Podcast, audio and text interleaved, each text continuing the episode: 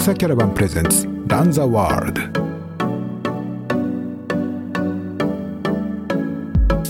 余裕がないところにさらにタイムっていうのもあって私の中でもうだいぶ精神的にダメージが大きくて自分寝たいんだけどペーサー2人前後挟まれてる状態で眠れないから後ろのペーサーをなんとか前に生かして後ろでこっそり寝てやろうとかそういう意味のわからないことをもう正気でやってて。井出さんがもうとにかく俺のタイムをこう更新してくれって言ってだから引っ張りに来たって言って最後最後の部分を本当にガーッと引っ張ってくれて無我夢中でこうついていって2分違いで早くゴールできた。ドクサーキャラバンプレゼンツランザワールドドクサーキャラバンを運営している岩佐光一です今日のエピソードは前回に引き続きまして岩香織さんをお迎えして市街地 FKT の振り返りをお聞きしましたインタビューの前半に続いてこの後半では4日目から7日目までこのフィニッシュするまでの様々な出来事について時間を追って振り返っていただきました。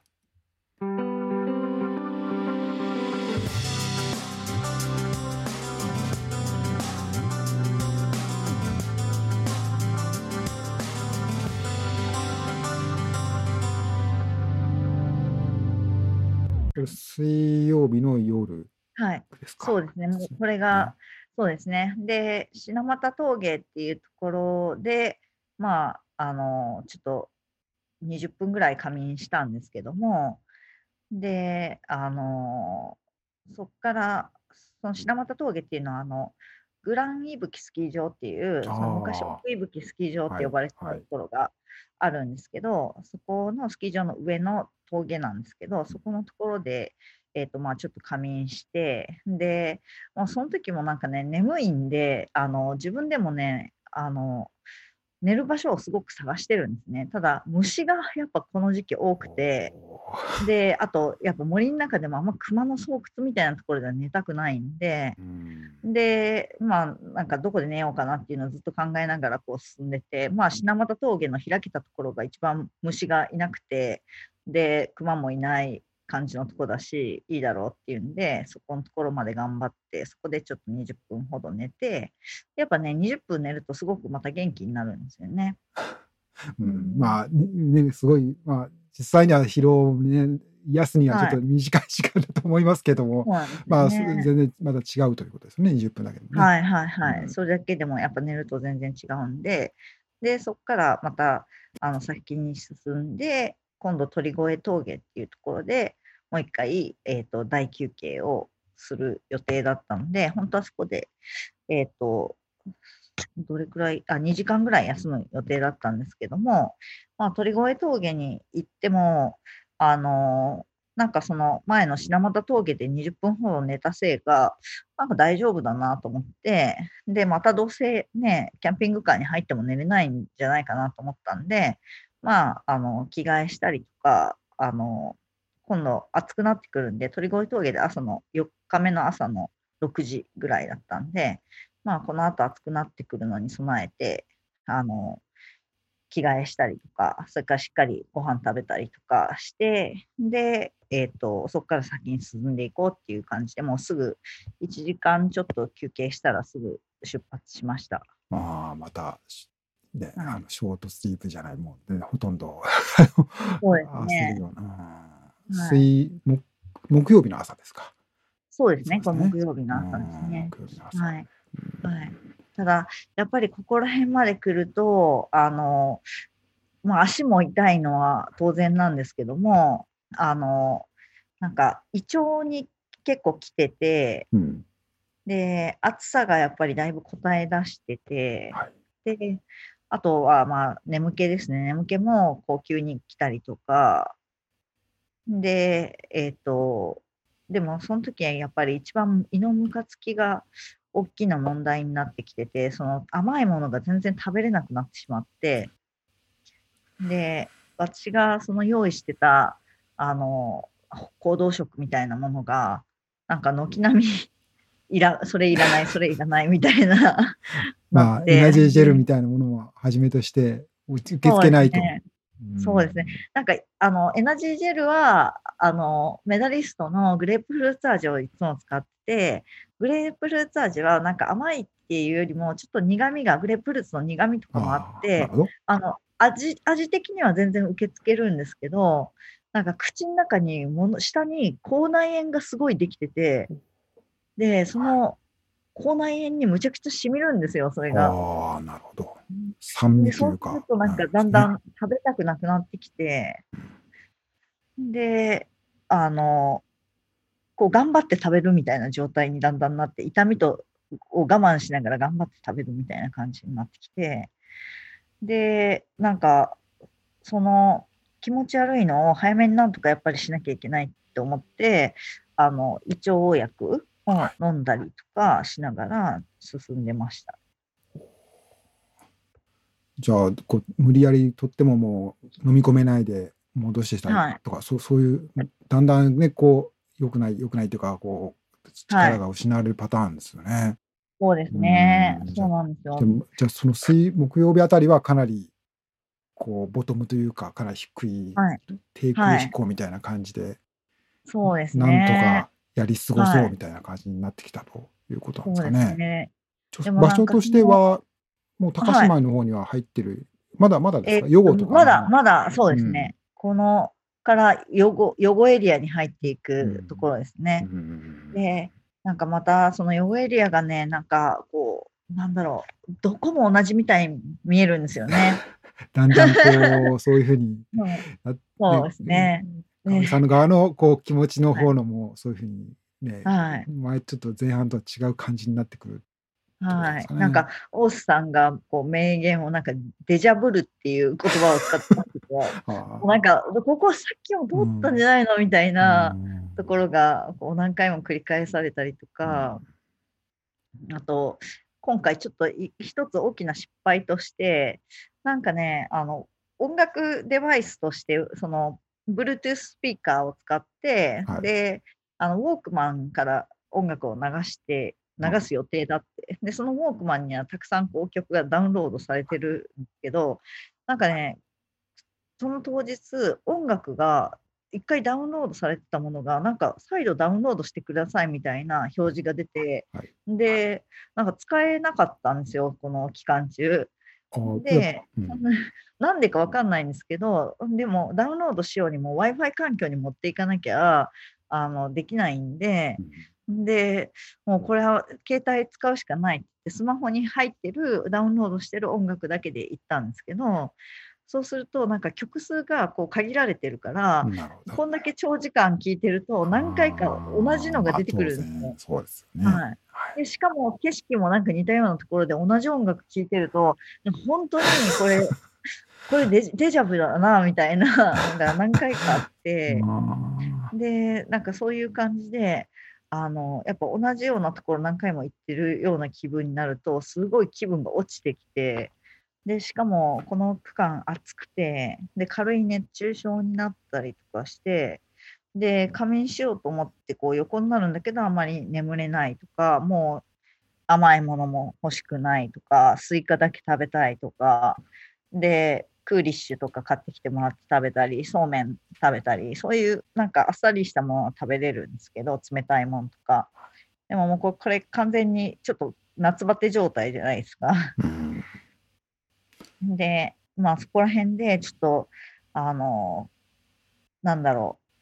食べれないとやっぱだんだん体力が落ちてくるんで、で、意識的になんか食べれるものを探して、何が食べたい、何が食べれるって言われて、で、こう意識的にななんか塩辛いもんだったらいける気がするみたいな感じで、そしたら、あの、妹とかがい。ろいろ買い出しに行ってくれて、普段あんまり行動食として取らないおにぎり、おにぎりとかを、まあ、買ってきてくれて、で、おにぎりをその半分こにして、ちっちゃくしてラップに包んで持たせてくれたりとか、あと、旦那がなんかたこ焼き買ってきてくれたりとか、あ そうちょっとなんかもう甘いものをなくしたら、い実は用意してたものが結構甘いもんメインだったりとかして、で、あの、急遽サポート陣が買い物に行って対応してくれたりとかして助かりましたけど。臨機応変にやってくださったわけですね、そこはね。はい、はい、そうですね。そのあたりって、はい、はい。こう、まあ、あのー最初にスタート前にあのポッドキャストお話を伺った時とかも、まあ、こはいの、えっと、日曜日の、まあ、明るい時間にはフィニッシュしたいっていう目標を持ってはい。まあ、はい FKT ということだし、はい。まあはい。そその辺からはこうそういうことっていうのはもうどうなんでしょう？その一番こう苦しかった時とかはうん。焦りとか、もう無理なんじゃないかとか、無理だったらもうやめればいいんじゃないかとか、はいそんなことはい。はいはいも考えるんじゃないかなって素人は思いますけど、そうですね。そんなことは考えなかったですか？そうですね。まだそのあたりで、うんと、言ったらすごく暑くてバテてたんですけど、まだ予定よりも1時間半ビハインドぐらいだったんですよ。うん、なんでまだ全然明るいうちにゴールできる、あの、なるほど、なるほど。で、前半のこう余裕がずいぶんそうですねね、点があったということで。うん。はいはい。なんで、あの、そんな悲観的ではなかったんですけど、ただ、まあその、えっ、と、菅波地区って言って、あの、いうサポートエイドのところで、まあ結構バテてたんですけど、そこのところで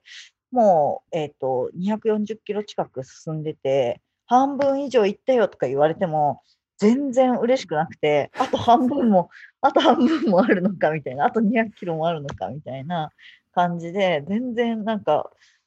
あの、喜びはなくて、私、あと200キロ持つのかなみたいな。でも、後半に向けてどんどんこのタイムテーブルも時間のマージンを多くしていっ。て、あの、組んでたんで、いや、ここをとりあえず乗り切って高島トレイルに入ればなんとかなる、ここをなんとかタイタイムを、あの、あんまり予定より時間かかりすぎずに行けばなんとかなるって言って自分に言い聞かせて、あの、進んでいった感じなんです。うんでも、あの、実際にはまあ、こう、交互交互ぐらいに時間通り行ける時もあれば、大幅にオーバーする時もあったりとかっていう感じで進んでたんですけども、なんか、そこまではそんなに、えっ、と、高島トレイルに入るまではそんなに、あの、時間も押してなかったんですよ。うんで、全然その明るいうちにゴールできる、あの、予定で進んでました。で、えっと、そうですね。あとは、菅波は木曜日はいのはい。こう午後ぐらい。えっと、もう午後、そうですね、すか夕方ぐらいうんに着いて、うんでそこから、少ししえっとっかり休んで、少しまあまとまって休んで、そうですね。からまた夜ですまか。たうんはい。そのままずっと進んで、えーっとね、夜もずっと眠い眠い言いながらも、なんか途中でちょこちょこ寝ながら進み続けて、で、えーっと、まあ、その夜、もう夜担当、夜明け担当って自分で言ってましたけど、そのはい。畝本さんっていう女性はいのランナーの方が、強い。そのはい。はい、そう、ん。がいつもなんか私の介護みたいな感じで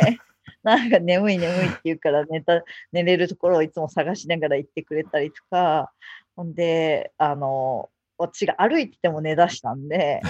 もうなんかあのポールを持ってこう前で一応もし寝た時にあの大丈夫なようにこうポールで私をこう引っ張ってるわけじゃないんですけど、私が歩いてる感覚を感じながら、こうすすって、で、私が寝ると、そのポールがぐっと重くなるらしいんですよ。釣りみたいに。で、ぐっと重くなったら、かりさん寝てますよとか言って起こしてくれて、ほんで、それでこう、二人で、なんか、まあ、たわいもない話をしながら、あの、進んでいって、でただね、なんかね、その女子2人でね、なんかそういうアホなことをして山の中に夜中にいるっていうのもすごく楽しくて、で、なんか、そう、まだそこは楽しむ余裕がまだあった感じですね。辛かったけど。で、本当に辛くなってくるのがもう5日目、その新道門つい新道門ついた時は、うんえっと、5日目の朝だったんですけども、はい 5, 日5日目の朝にそこに着いて、で、そこでも休まずに、もう、えっと、あ、少し休んだのかな、そこで。で、えっと、まあ、眠かったんで、ちょっと休んで、仮眠して1時間ぐらい。で、そっからそこでうなぎも食べて、なんかあの、うちの親戚が、はい。あの、鈴鹿のあ亀山市の辺に住んでるんですけど、はい。そこにまあ美味しいうなぎ屋があって、うちの妹がまあオースさんを送っていくがてら、あの片道2時間かけて、うなそうなんですよ。をそこからラジオ、あそうなんですごい。それは貴重なエネルギー源。すごいな。はい。それを食べて、なんかすごい元気になって、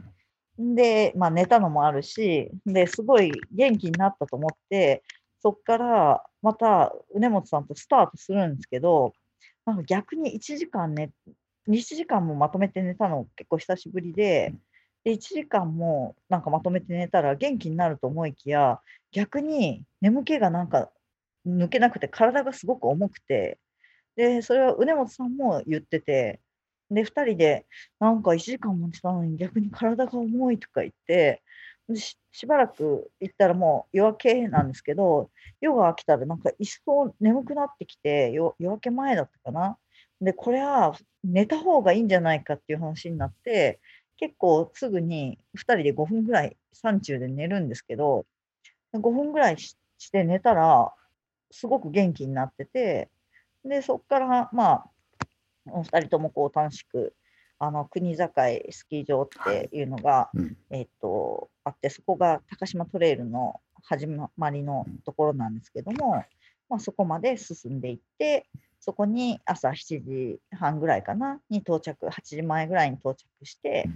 う、ん。で、そこで、本当は大休憩する予定だったんですけど、えっと、しんどいので1時間ぐらい寝たんで、そその後良くなったかっていうと良くならなかったんで、もうあの国境スキー場でん大休憩はやめようっていうんで、もう10分ぐらいでスタートすることにしたんですよ。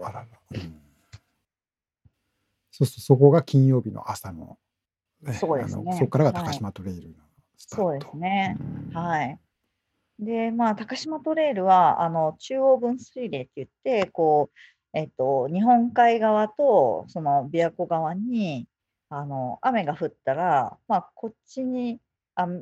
言ったら、えっと、福、福井側に水が行くか、滋賀側に水が行くかみたいな、はい。それを分ける稜線なんですけども、うん。まあ、そこの主に稜線の上をこう歩いていくみたいな感じなんですけども、結構ね、あのタフな80キロのトレイルで、高島トレイルは、あのすごくいいトレイル、本当に自然のブナ林がこう広がってたりとか、すごい素晴らしいトレイルなんですけども、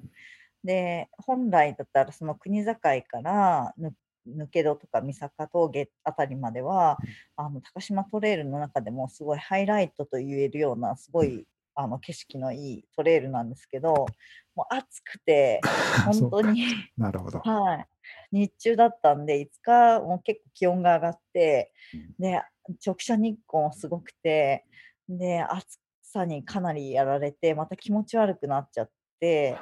でこの区間があの中村さんがサーモンの中村さんがここに、あのペーサーで入ってくれたんですけども、もうねあの靴あ靴や傘を持って行ってくれてうんて。あーあの写真で見ましたけれども。あの日傘代わ山りにで傘ってね。そうなんですよ。まあまあめちょっとあんまり日本聞かないけど、まあね、アメリカのハイカーみたいだなみたいな感じですけど、はい。けど役立ったってわけですよね。はい、はい、本当に助かりました。で、やっぱりあのそのあの山の中ですごい暑い中で、本当に中村さんも多分大変だったと思うけど、いやまあ私の手前しんどいとかも絶対言えないし、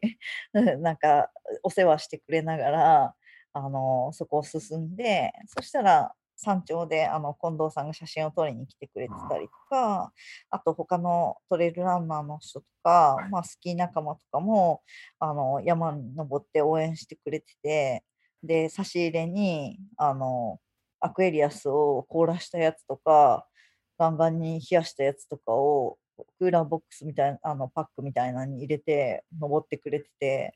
で山の上でその中村さんとそのアクエリアスをもらってすごいガブガブ飲んであこんな美味しいアクエリアス飲んだことないとか言いながら。それでまあだいぶ生き返ったんですけども、やっぱりもうその時嘔吐とかしてて気持ち悪くて、うんで、私あんまりレース中一応やられることがないんですけども、なんかもうレース中あんな、もうおえ、おえとかになったの初めてなんで、あなんか、こんなレースでもないのに、なんでこんな辛い思いしてるんだろうって、そのあたりからだんだん思うようになってきて、で、やっぱり、あの、その、とにかく、本当は多分もっと寝たら、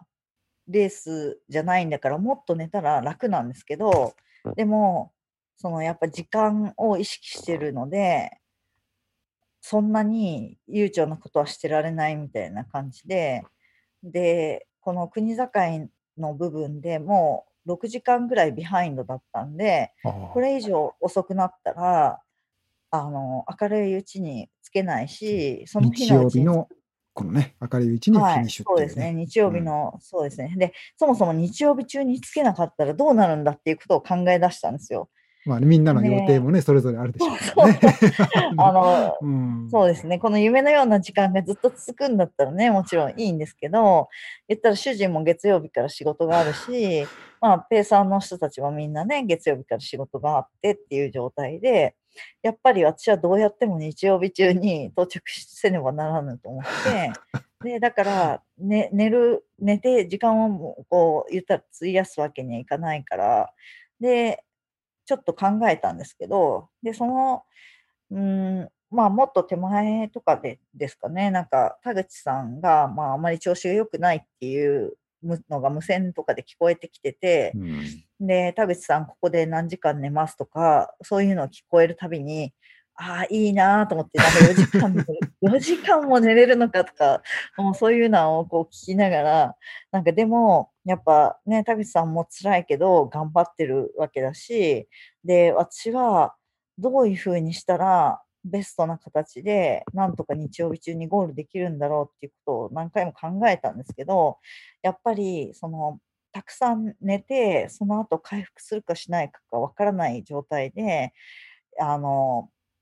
進むよりは、その、言ったら5分ずつとか寝ても、言ったら10回5分ずつ寝ても50分なわけですよ。なので、そうやって眠くなったら、限界だと思ったら、もう山の中で寝て、5分ぐらい寝て、また進んで、またダメだと思ったら、5分ぐらい寝てって繰り返した方が、早く進めるんじゃないかと思ったんですね。で、私はじゃあ、その、大休憩せずに、もうそういう形で、休憩も最小限で進もうっていうことにして、うんで、その先、えっと、ずっと、まあ、抜け戸、水坂峠って越えて、で、えっと、横谷峠っていうところまで行くんですけども、はい。で、えっと、まあ、三坂峠で、でも、あの、やっぱりすごくしんどくて、で、ちょっと長めに休憩、予定してなかったけど、長めに休憩して、まあ、ほんで、その後、えっと、横谷峠でもちょっと1時間ぐらい休んで、で、その時に主に何してたかっていうと、あの、マッサージなんですね。うんで、寝るっていうよりは、まあ、仮眠しながら仮眠してる間、マッサージしてもらってるっていう感じで、もう全身の筋肉が硬直して、もう肩から足の先までカチカチな状態になってて、あのーマッサージしてくださってたあの人たちも、なんかこう鉄みたいだよとか言って、指が全然入らないとか言って、で、あの、びっくりするぐらい、もう本当、もうバキバキになって、で、それをこう、なんとにかくちょっとでも緩めようっていうんで、もう映像で休むたびに、横になるたびにマッサージしてもらうっていうのを繰り返しながら、あの、進んでいって、で、その、横谷峠からですね、はい。あの、うちの主人と、はい。それから同じチームのチームチョキっていうチームの,、はあの友達がこうペーサーしてくれて、でまたね、こうちょっとペーサー変わると気分も変わって、で、まあ主人と走るのもね、うん。あの久しぶりだったんで、うん。まあ、あの、いろいろね、会話とかを楽しみながら、で、走って、で、その時に主人がなんか漢方薬を今まで私、あの錠剤の病院でもらったかんあの胃腸薬を飲んでたんですけど、うん。なんかあの太田胃さんみたいなあのうん。粉の苦い、うん。あの胃薬をくれたんですけど、はい。なんかそれを飲んだら、はい。あの胃のムカつきがなんか一気になくなって、でなんか胃薬にもいろんなタイプがあるみたいで、え。でその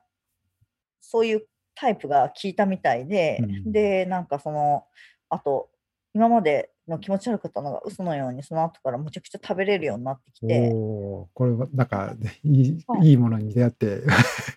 そうもですね。素晴らしい。うん。はい。でなのでそれまで結構食べてなかったんでん。どうしても体のダメージも大きかったんですけど、うん。あのそれがもう一気にあのむちゃくちゃ食べるようになってみんながびっくりするぐらい食べるようになって、うん。でそっからやっぱりあのちょっと食べれた分元気取り戻して、うん。まあ、相変わらずもう体バキバキだしすぐ眠くなるしっていうのはあったんですけども、うん。進んでる時はあの結構あの会長に進んでました。はい。まあ、金曜日のね、今、高島トレイルの中で、まあ、こう、非常に苦しい中で、ちょっとはい明るさが見えてきたということなんでしょうかね。そうですね。けど、同時はいに終わり、っていうか、ちゃんと終われるのかっていう不安というか、プレッシャーみたいなものも、多分、そうですね。のだんだん大きくなってね。感じながらっていうことなんですよね。はい。うんで、岩瀬さんが来てくださった6日ですね。6日がはい、土そ曜日ですの、ね。うんはい、入峠から先こう進んで、はい。で、下もなんかその土曜日なんで、はい。あのサポートの人とか、その応援の人とかもすごい増えてきえて、えで、まあいろんな人がね、山の中で待っててくれたりとかして、はい。急に全然予想してなかった人と一緒に走ったりとかっていうのもすごく楽しくて、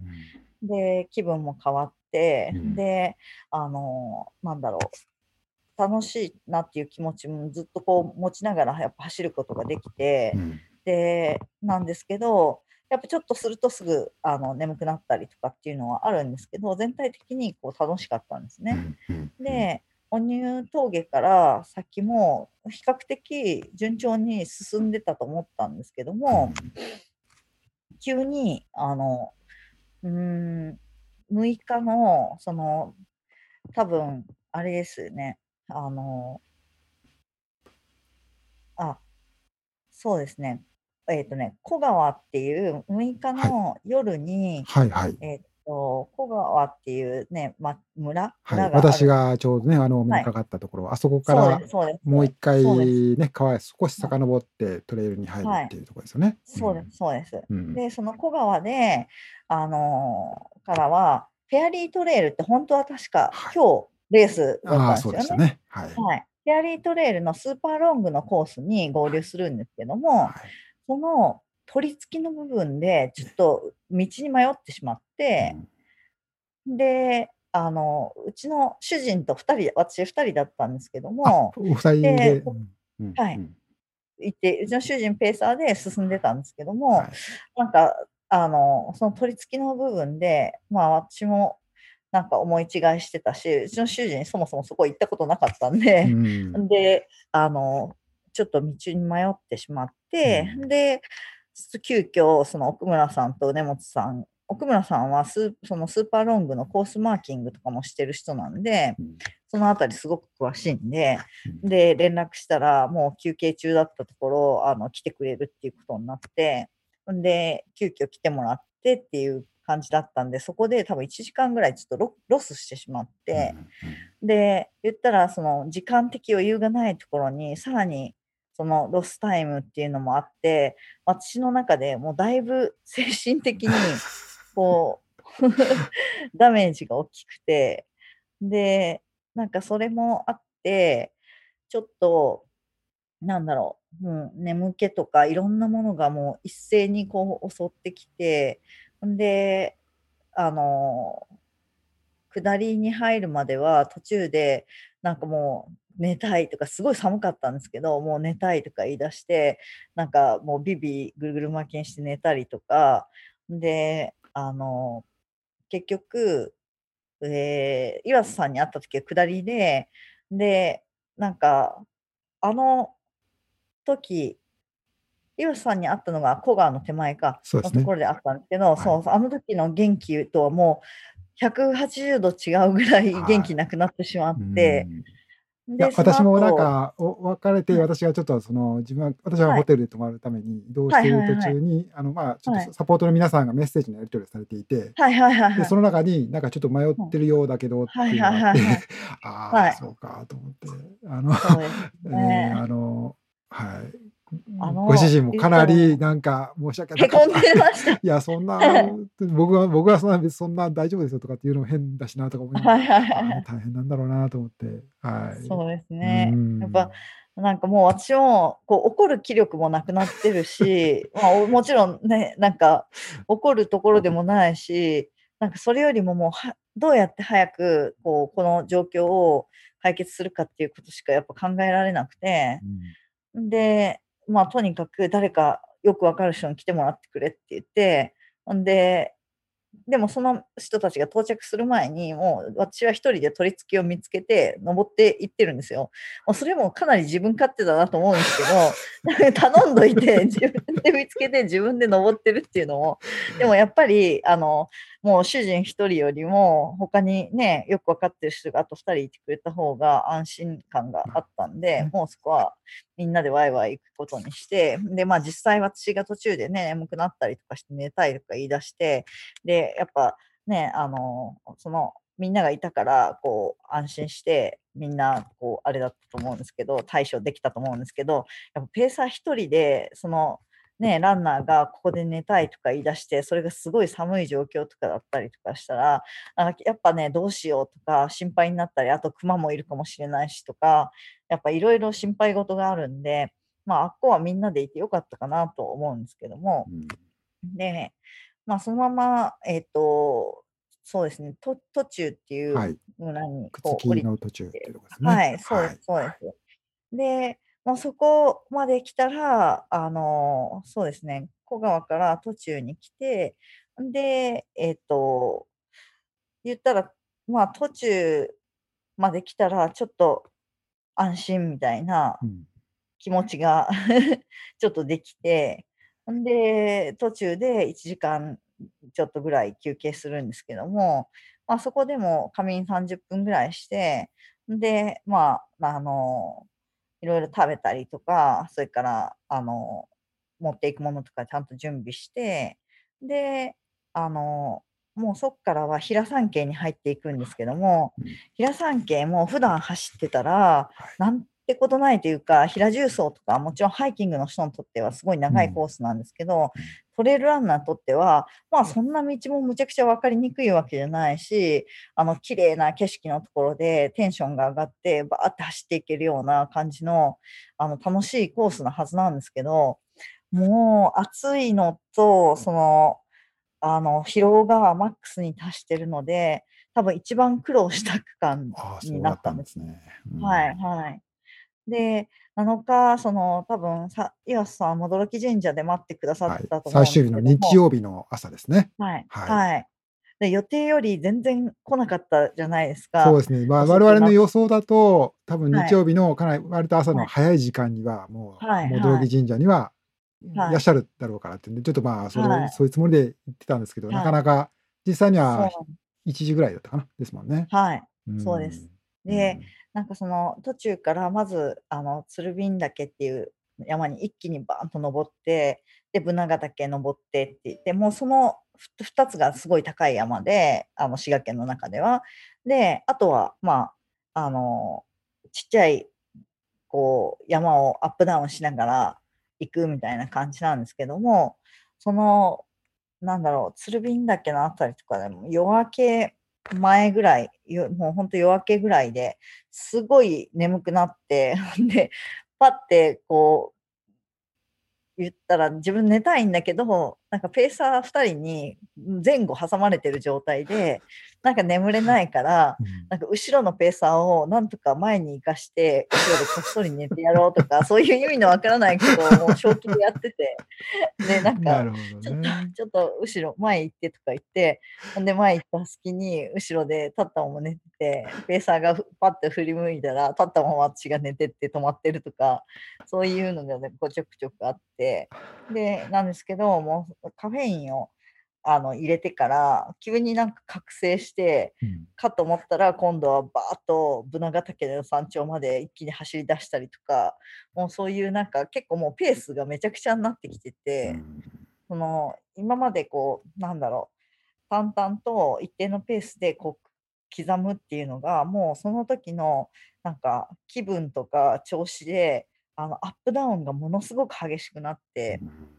であとは多分カフェインの効き具合もあると思うんですけどカフェイン入れるとやっぱ元気になってそうするとあのすごく走れるようになってバーッと走ったかと思うとか今度カフェインが切れたのかガクーンと落ちてんであのもうフラフラになって芝生の上で寝たりとかもうそういうのを本当繰り返してたんですけどそれでもまだあの走れてたんですけどいよいよなんかもう平の後半ぐらいから足が痛くなって全然動けなくなってでそれでも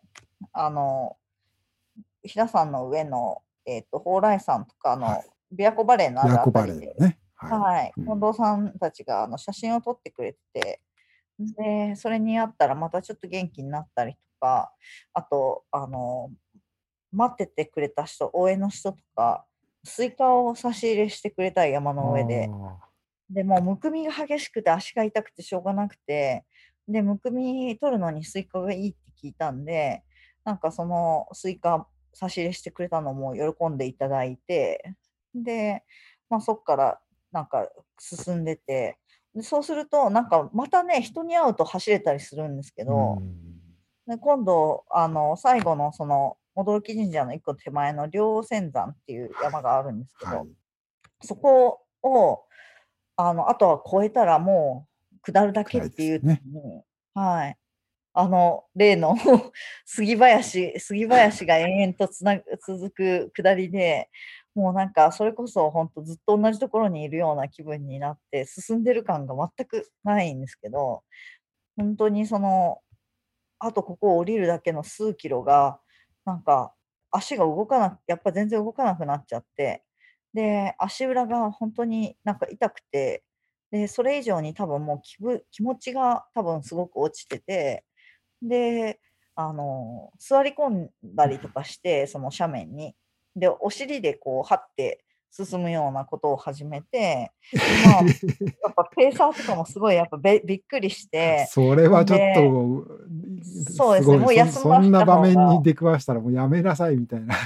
そうですね止まなんかってみたいな感じですよね。まあ、とりあえず休もうかって何回も奥村さんが言ってくれて、んで、はじめ、なんか休もうかって言ってくれるんですけど、あの、私が、なんか、その時に、から、ぐらいからかな、あの、無表情モードに入るんです、たまにね。無表情モード。そうはい普段はこう湧いたり、習った、あ、湧い、笑ってることが多いんですけど、笑ったり、こう、まあ、泣いたり、弱音吐くときは泣いたりとか、こう、感情があるんですけど、あの、無表情モードの時は、なんかとっても自分の中では強くなるんですね。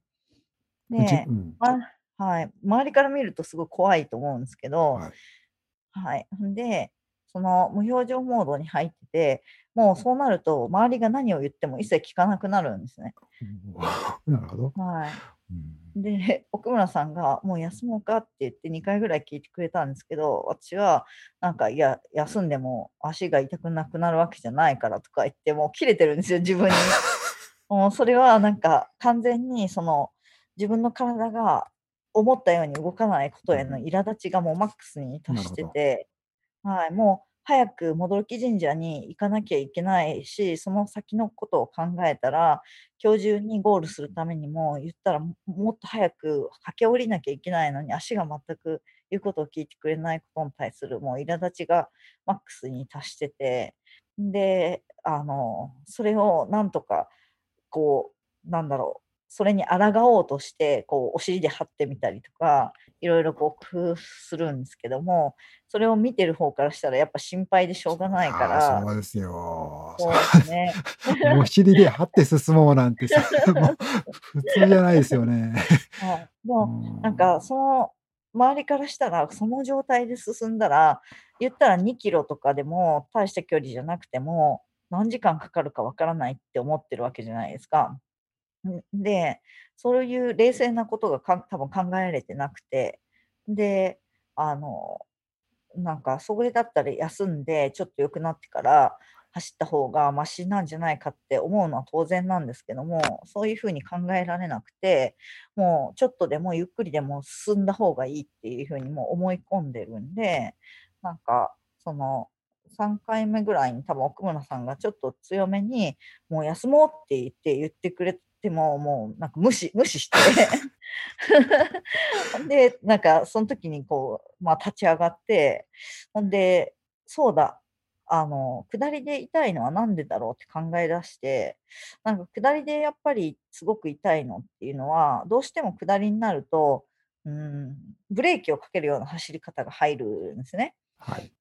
で、それで、言ったら足と靴の間で若干摩擦が起きて、うん。で、その痛みが普段ちょっとの距離走るんだったら全然気にならないんですけど、やっぱ400キロ近く走ってくると、そのちょっとした摩擦でももう激痛に変わるうん。ような感じになってるんだろうなって思って、はい。で、うんだったらなるべく摩擦のない走り方をしたらいいんじゃないかと思って、なんか走り方をちょっといろいろと変えてみたんですよ。上からこう上にジャンプして、そのまま上から着地して、ポンポンポンポン跳ねるような感じで降りてみたりとおかお、したら、なんかん。意外に痛くなかったんですああ、ね。そうなんですか。はい。で、あ、なんか分かった、これだったらいけると思って、で、そっからバーって走り出したら、はい。わ私からしたらこういろいろ考えて試してやってるんですけど、それを表情にも口にも出さないモードになってるから、もう周りから見たら、急にこの人立ち上がって、急に走り出したみたいに見えるんで、もうなんかみんなまたぎょっとして、んで、まあ、後ろのペーサーがその前にを行ってた奥村さんに、はい。あの、行きますとか言って声をかけて、その、前後ろ走ってきたよっていうことをこう教えて、で、そしたらしばらく行くとまた私足が痛くなって、とぼとぼ歩き出して、で、また意を消したようにこう走り出すから、もう前走ってる人は全然ペースがつかめないんあで、もう後ろあ。のペーサーが前に向かって、また行きますとか言って、こう声かけて、こうリズム取って、あの、わその掛け声とともに前のペーサーも走り出すみたいな形で、で、そういう走ったり、あの、歩いたりしながら、驚き神社まで、あの、到着したみたいな感じで、で、驚き神社に到着する手前から、ものロード走ってる時とかも、多分岩瀬さんのえあえ。の動画見てても、私完全に無表情でいや、だから表情がもうかなりこう来てるなっていう気がしましそうです。ね。なんで、驚き神社に着く時は、ほんとにその着く手前まで全く無表情だったんですけど、驚き神社に行ったら、そのチームジョッキの仲間とかが、みんな待っててくれて、で、みんななんか人がいっぱいいるし、びっくりして、で、すごい盛り上がってるし、それでなんか一気にこう、顔笑いが自然にこうこり込み上げてきて、で、なんかそこで、妹がね、あの、せっせとこうサポートしてくれて、で、あの、チームの仲間も足冷やす水用意してくれたりとか、足のちょっと擦れてるところとかにテープ貼ってくれたりとか、こういろいろケアしてくれて、あとなんか私の好きなものをいっぱい買って用意してくれて、んで、それでもうむしゃむしゃ食べまくって、で、なんかそれで、こう、やっとなんか、なんだろう、もいつもの自分に戻った感じで元うん。気になって、うん。で、そっからまたペーサーが変わって、で、あの、その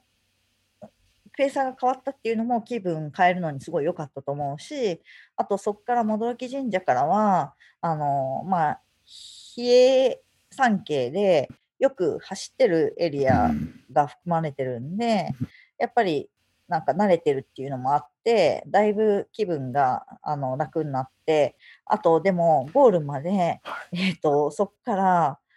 えっ、とね、30キロ、32キロとか言ってたかな。そうですね、はいああったんですね。で、まあなんか、普段だったらなんてことない、言ったら距離なんですけど、それでも、まあそこの区間、普通に走っても結構その、急登なところとか、道つけたところもあるんで、あの、なんだろう、走れないところとかもあったりとかして、で、そんなに30キロだからってて、すんなりこう走れるようなコースではないんですけども、やっぱり、えっ、と、7時間は多分普通に走っても7時間、その時に7時間ぐらいかかったかな。で、なので、あの、言ったら、その400キロ近くもう走ってきた足にとっては、なんかもう8時間とか9時間で走るっていうのは、まあ、ちょっと考えられない、あの、時間なので、みんなもうこれは、ちょっと24時までに、7日の24時までにゴールするのは難しいかなっていう気持ちがすごい強くなってて、みんなもうその日、ね、日が変わることをええ想定して準備し始めてたんですね。はい。そうでしたね。あの時、そう、私もちょっと今はい。回ビデオを作る、あの、編集しながら思い出したんですけど、そう、そのはい。戻り神社にも来る時の表情の険しさに比べて、その、ちょっとはいついてから、ちょっとみんなと話したり、食べ物を食べたりとかっていううちに、だんだんだんだん、かおりさんの表情が、こう、はい。こう、正気が戻ってきたというか、あの、はい。こうはいはいはい。あすごいあすごいいい感じになってきたなと思うと同時にまたその後の長さを考えると、そう、はい。ちょっとみんななんかあの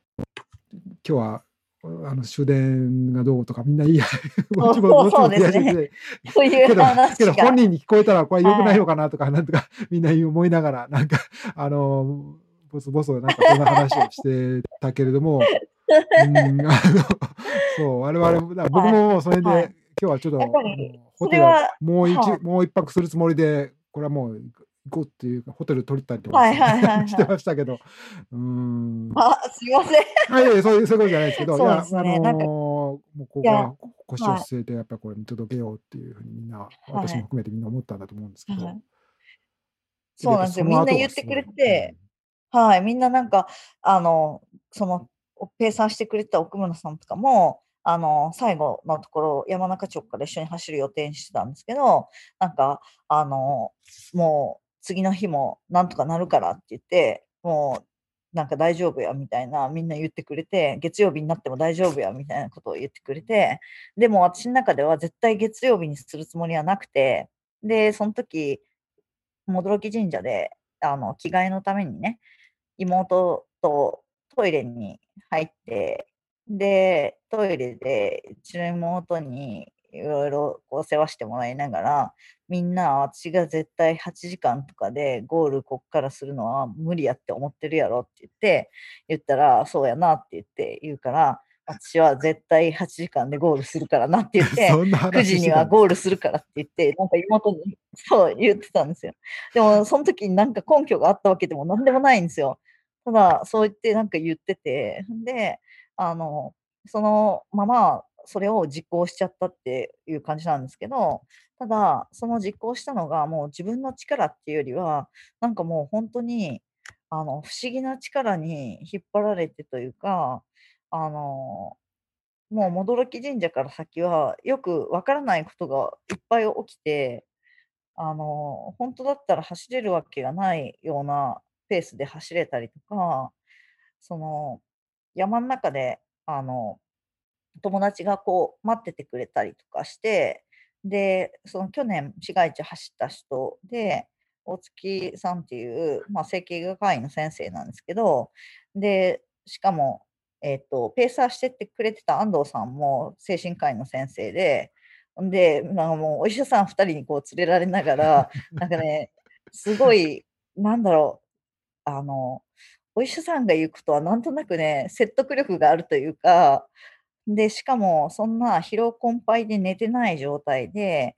あの、言ったら、も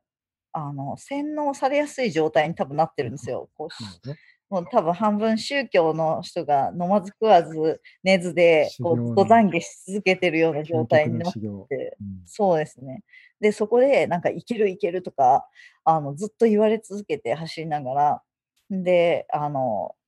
安藤さんにはずっと私が足の裏が痛い痛いとか言って、痛いとか言って言ったら痛くない痛くないとかずっと言われて、そしたらなんか痛くないような気がしてきたりとかして、奥村さんが来るはずだったんですけども、山中町のところに奥村さんが間に合わず、間に合わなかった。ね はいまこんな速いペースで来るとみんな思わなかった。ね、ずっと走って、ねね、いいペースで走ってこられたから。うん。はい、なんかずっとその言ったら一番遅いペースのところを一緒に走ってたんで、まああのペースだったらこれぐらいだろうと思っそうか、そういうて、経験もあったから余計ね。はい。うん。で、日が変わるのを想定して、やっぱ電車がなくなるのを想定して、一回お家に帰って、で、まあシャワーとか浴びはて、ちょっと仮眠して、バイクで、あねの、、あのゴール原まで行って、原チャリで来るよみたいなおっしゃってましたもんね。そうあのはい一回置いて、山中町がちょっとね、アクセスが、車のアクセスがしに、ちょっとあのね、そんなに止めづそうらいところなんで。なんですよ。はい。うん。はい。そしたら間に合間に合わない猛ペースで、そこに止めて逆走、逆走し、そうそうそう。うん。うんで、そしたら、なんか、あの途中で一応、あの、いぶきライブでずっとね、あの、私がどこ進んでるっていうのはリアルタイムでこう見れたんですけども、なんかそれを見てたら、なんか、え、嘘やろ？っていうところに私がいて、んで、そんなはずはないと思って何回も見るけど、やっぱりそのスピードで進んでるから、あ、これはやばい、間に合わないってなって、で、仮眠をやめて、もうすぐ出発して、で、来てくださったんですけども、やっぱ山中町には間に合わず、で、そのまま、本当はそこで、あの、もう一人、安藤さんともう一人、あの、丸さんっていう、まあ、チームチョキの友達が、あの、過去最大に体重が増えたってコロナ自粛で 言いながら、でもなんかもう最後はハイキングぐらいのペースだから大丈夫だよって言って、で、ね、あの、ペーサー一緒に走りたいからペーサーしてよって言って、で、ペーサーしてもらうことになってたんですけども、なんかもう彼からしたら詐欺にあったような気持ちらしくって、なんか全然、あの、ハイキングのようなペースじゃないし、普通にずっと走ってるし、で、山中町で奥村さんと変わるはずだったのに奥村さん来ないし、でもその山中町での時点でもう足がつりそうだったらしくて、で、そしたらなんか山中町から先走ってる時に途中で、あの、僕も足がつりそうなんで、もしかしたら途中でいなくなるかもしれないけど気にしないでくださいって言われて、で、いや、確かにゴールした時いなかったんですよ。確かに。はい後からね、ちょっと遅れて、そうですね、あ登場しいて。らっしゃって。はい。だけど、ええまあ、それぐらい、こう、いいペースでずっと最後走れて、で、あの、山中町までは、その、お月さんっていう方が、こう、引っ張ってくれて、んで、あの、もう足が本当に痛いから、もうダメだとか言って言ってると、なんか足が壊れるとか言ったら、もう壊れたら俺が治すから大丈夫だとか、そういう。これは安心ですね。そうそうそうそういうことを言いながら、なんか、まあ面白おかしくこう引っ張ってくれて、で、そしたら今度は途中から、あの、入江さんっていうね、あの、まあ、すすでにこのコースをスルーで一回チャレンジしてる入江さんが、去年さんのは、市街一周トレイルで、こう FKT というか、同じ、まあ、ソロでずっと回るっていうことをはいチャレンジ。そうですね。ただ一人完走されたっていうことね去年はステージレーあ、ステージで。スされたあ、そうなんですね。はいはいステージレースで一人で全部。そうです。うん今年になってから、えっと、ステージの時はね、誰かと一緒だったんですよ。なるほど。で、はい。で、2人ぐらいのチームで出られてたんですけど、えっと、今年になってから、その、えっと、FKT を1人でやられて、その時のタイムが、えっとね、100あ、だから6日間と12時間と12分だったんですよ。あ、あそうなんでですね。そうなんです。でなので、私に、まあ、ちょっと若干コースが違ったんですけど、でも、まあ、とにかくそのコースタイムが私の、まあ、目安だって、で、なんかその入江さんが、もうとにかく、あの、俺のタイムをこう更新してくれって言って、そのすごい男気あるじゃないですか。で、それで、なんかひ、だから引っ張りに来たって言って、最後、引っ張りに来たって言ってくれて、まあ途中でもペースーしに来てくださったんですけど、まあ、その最後の部分を本当に、あの、ガーッと引っ張ってくれて、んで、もうそのペース、んとにかくもう、無我夢中でこうついていって、で、2分違いで早くゴールできたって2いう感じなんですよ。たんだ。あ、そうか。いや、あの、はい。あの、私のビデオで。もご覧いただきますけど、最後挨はい。拶ね、なあの、嬉し涙で挨拶されたはい。時に、入江はい。さんに破ってほしいっていうふうに言はい。われてって、わずかはい。2分だったんですね。はい。もっとあるのかと思いましたけど、そうなんです。本当にそうなんですね、よ。こう、なんていうか、最後までわからないっていうようなことで、はい。ああ、そういうはい。ことだったんですか。なるほそうど。なんです。はい。だなんで思わずうん。ゴールをした時はもう嬉しすぎて、こう、雄たけびを上げてしまって。いやはいや、もう感動的な。ねねまさに、ま、戻木神社から、ああ、だからはい。だいたい8時間弱ぐらいですもんね。だからその普うん。段のコースいつも走られてるのとあまり変わりないぐらいのすごいペースだったっていうことですもんね。そそうですの、ね。はいはいね、はい。400、400キロ以上くらい走はい。って、今回の、はい。あの、そこを走る時と、普段の走るのはい。が変わらないぐらいの、そういうペースだっ。そうですね。ああ、はい。ね。ま、あのでも不思議でしたね、なんか。最後こんな走れると思ってなかったし。ええ、すごはいい。力が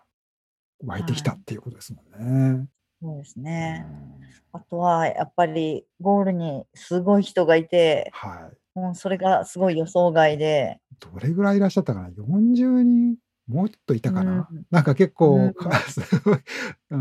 ん、ちょっと暗かったけれね。ども、すごい拍手ね。とね、歓声が上がりました。ね。ね。ねえ、なんかレースでもないのに、しかもこんな遅くなったのに、ね、なんかみんな待っててくれうて、ん。で、なんかその後、なんかメッセージいただいたんですけど、なんか岡山から、なんか、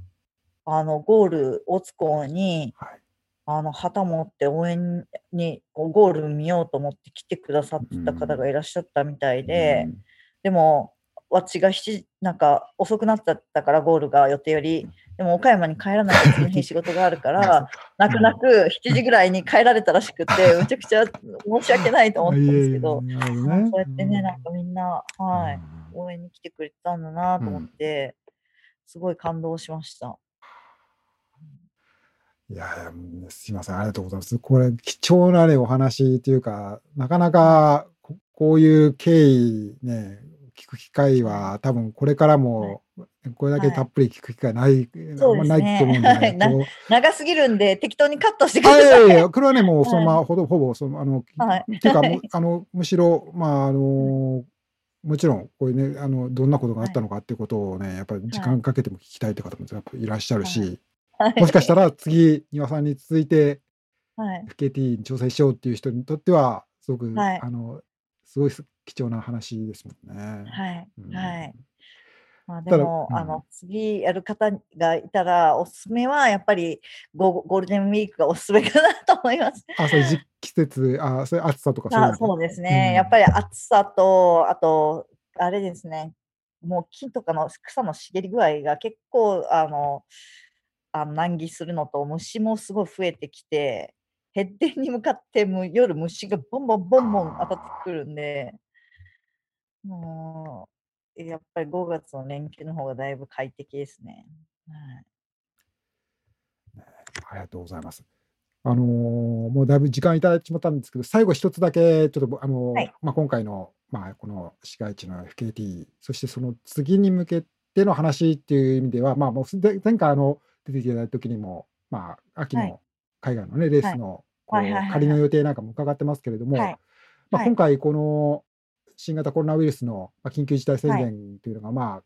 5月25日かな、全国的に、ま、関西はもうちょっと早かったけれども、ま、解除されはい。て、え、ま、はい。今、今日の段階だと移動のね、あの、いろんな日本国中のいろんな移動のそういう制約とかも、ま、ほぼなくなって、ま、だんはい。だんだんだん、すあの、ま、コロナの脅威っていうのはまだあるわけですけれども、はい。まあ、少しずつ社会、世の中動きあの、動きつつあるトレイルランニングの大会も開催される。けれども、ま、ちょっとここれまでと同じように、おはい。あの、スポーツ、トレイルランニングも含めて楽しめるかどうかは、またちょっと考えなけうればん。いけないという状況にあるということなんですすけれども、ね。ま、そうはい。いう、まあ、今回そういう中で、あえて、まあ、はい。この時期を選んで、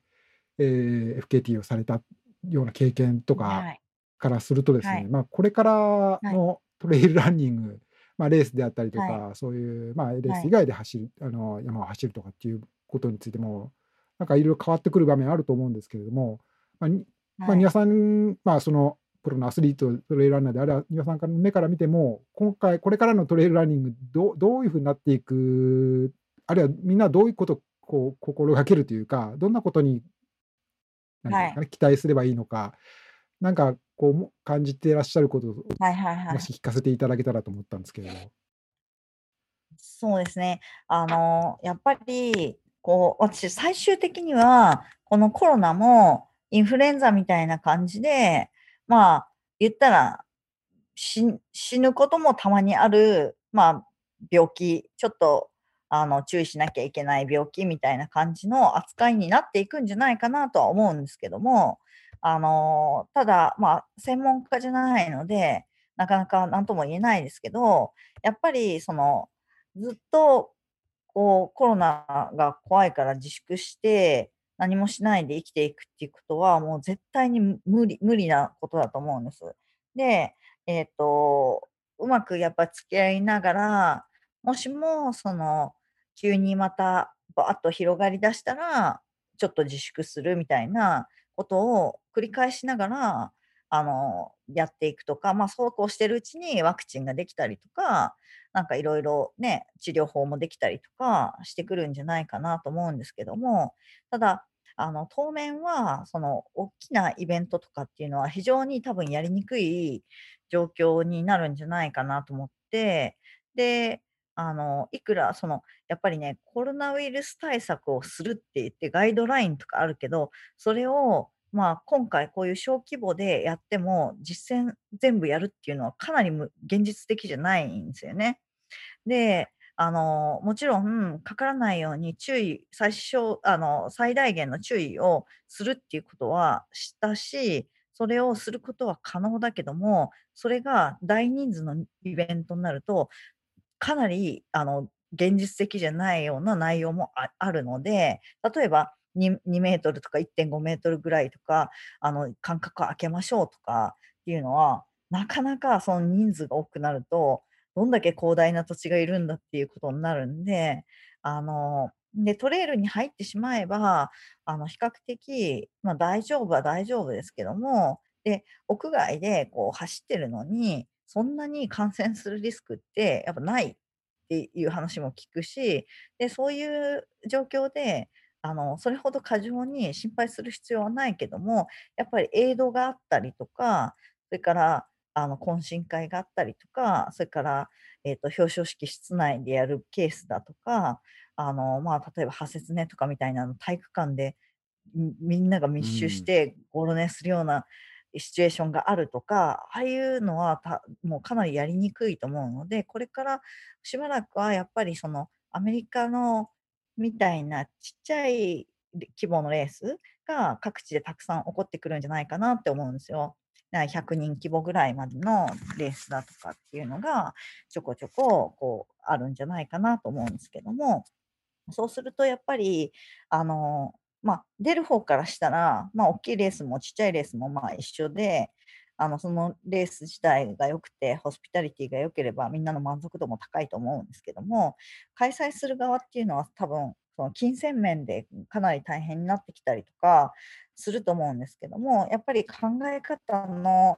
あの、方向転換が必要かなと思って、おっきいレースを開催するっていうのは、それだけ集客力があって、お金も入るけども、その分出ていく分もやっぱり大き大きくなるし、大掛かりに。なってくると、出ていく分も大きくなるので、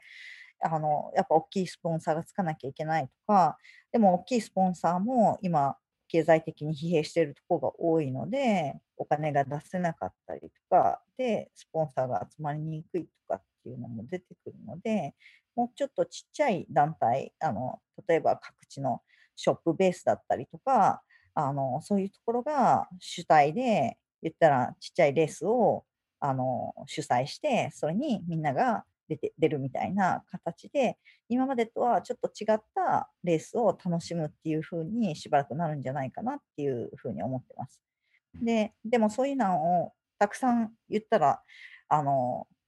言ったちっちゃい規模のレースがたくさん増えれば、言ったらレースに出る出れる人も大きい規模のレースがなくても同じぐらいに多分なると思うしレースに限らず今回の私の FKT のような形チャレンジ目標を設定してそれにチャレンジしていくっていうのはあのすごく楽しい営みどのレースよりも楽しかったなっていうのがあってあなんかもっとこういうのやっていきたいなっていう気持ちはすごくあるんであの皆さんもこういうのを楽しんでもらったらいいかなと思うんですけども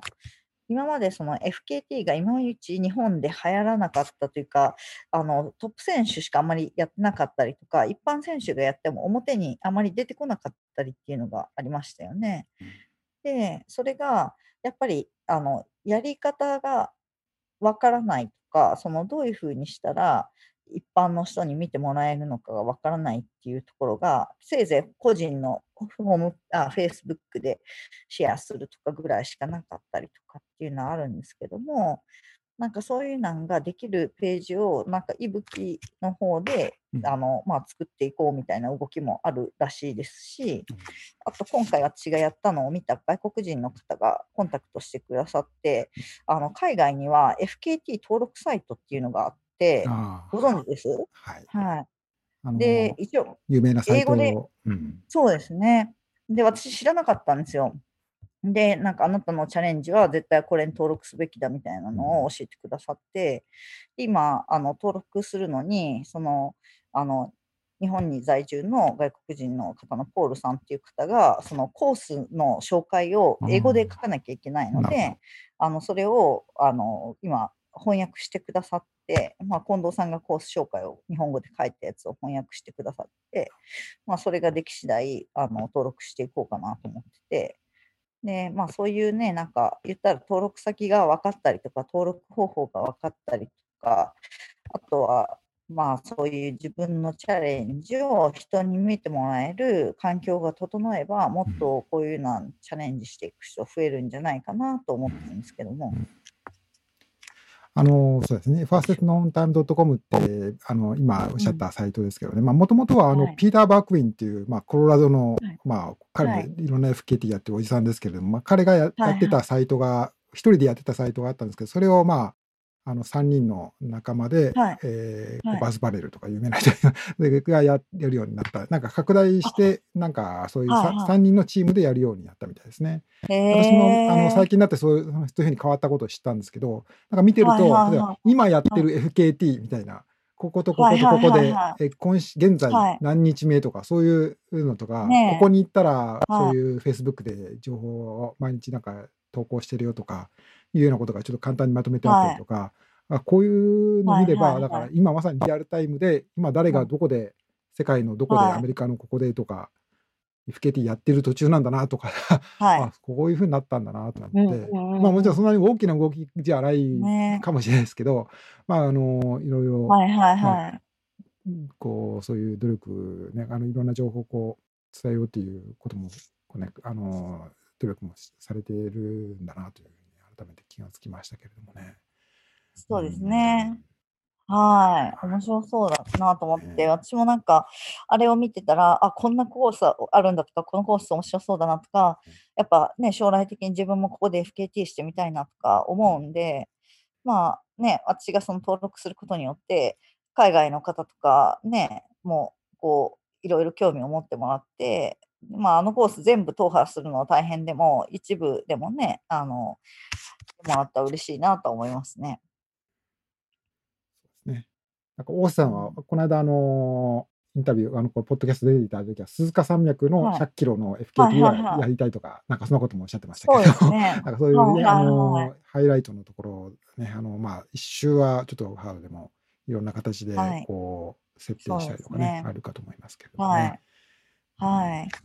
ね、鈴鹿山脈だけでもね、100キロで累積1万ありますからね、その辺の100マイルレースよりよっぽど大変だと思うんで大変で。すよね。うんはい。はい。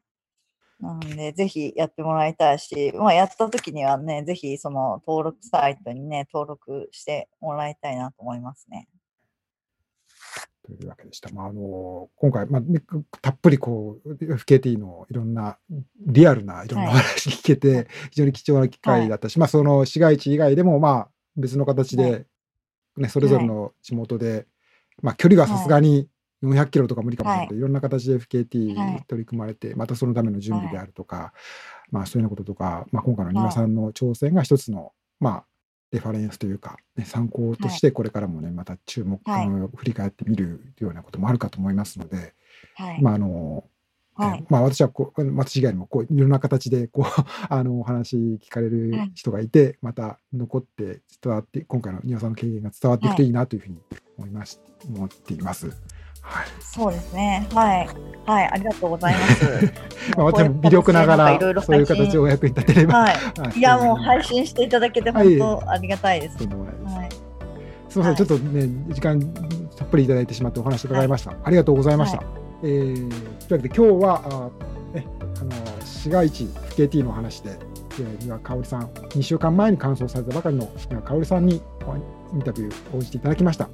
えーこれからもさまざまな話題をこのおポッドキャストでお届けしてまいります。ぜひチャンネル登録していただいて、お聞き逃し聞き逃しのないようにしていただければと思います。えー、香織さん、ありがとうございました。えーどうもありがとうございました。お相手はランザワールド、ドクサキャラバンの岩佐光一でした。